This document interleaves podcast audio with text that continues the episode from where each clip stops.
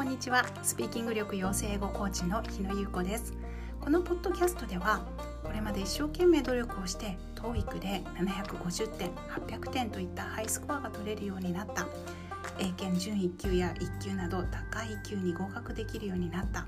でも英会話になると萎縮してしまう。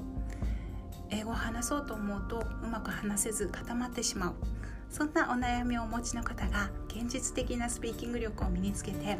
新しい世界に一歩踏み出すそのためのヒントをお伝えしています。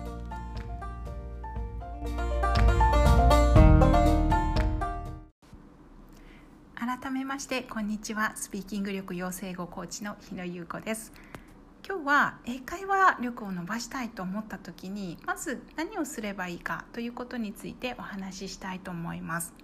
であの私も昔よくやっていたんですけれど英会話力上げたいって思った時に本屋さんに行ったりするといっぱいねあのこれでペラペラになるとかこれで英会話力がアップするとかいろんな素敵な本がいっぱいあると思います。でそれを買いたくなったりインターネットをね開くとあのいろんな広告が出てきたり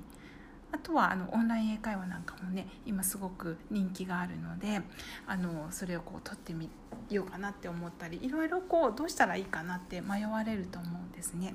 であのその一つ一つの選択肢が悪いとかっていうことでは全然なくってまず何をすればいいかっていうこと順番がとっても大事だと思います。えーと、自分はどんな英会話力をつけたいかっていうことを明確にするっていうことが大事だと思います。で例えばあの自分は今こういう状態で話すと何回も言い言い直してしまって止まってしまうから例えば10分とか15分とか止まらずに会話ができるようになりたいとかあとは自分の身の回りのことを今だと例えばまあ、ね、40%ぐらいしか言えないからこれを何パーセントぐらいに上げたいとかなんかそういうふうな形でまずどういうふうな英会話力をつけたいかっていうことを考えてみられるといいと思います。それであとはあのじゃあそうなった時にじゃあ今の時点からそこのところに行くまでどういうふうなステップを踏んでいったらいいかっていうのを考える必要があります。でそれはご自分で考えることもできるかもしれません。いろんなインターネットとか調べてとかねあの今だったらなんか勉強の仕方の本とかもたくさんいいもの出ているのでそこから抽出してでそれを自分に当てはめるっていう方法もあるんですけれど、まあ、あの一番おすすめなのは人から客観的に見てもらって教えてもらうっていうどういうふうな勉強をしたらいいかっていうことを教えてもらう。っていうのがあのいいかなと思います。でその時にあのご自分が今いらっしゃるところよりも先にいらっしゃるっていうかなそのそういうふうになりたいなって思われたらもうすでにそれを達成してらっしゃる方からあのやり方を学ぶっていうのはすごく有効だと思います。えーと、私は以前英会話力を伸ばしたいなって思っていたんですけれど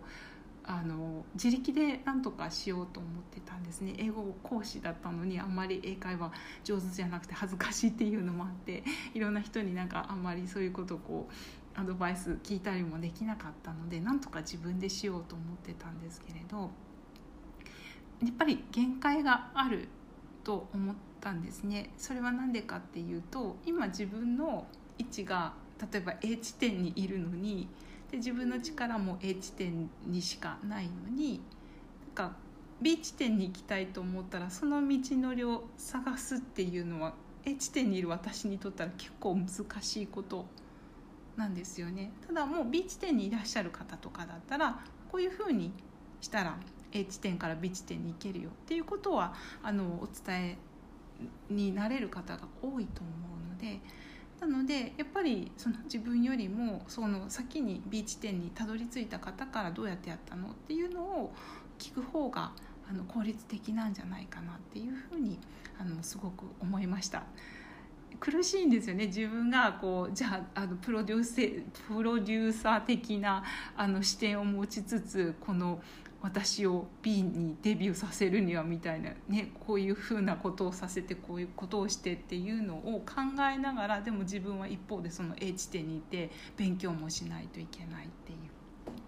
なのであのちょっとそこの B 地点にいる人からどういうふうなあの B 地点に行くにはどういうふうにしたらいいよっていう客観的なアドバイスをもらってその上でじゃあこの教材がいるかなとかこの、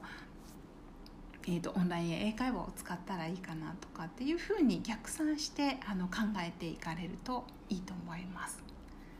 はい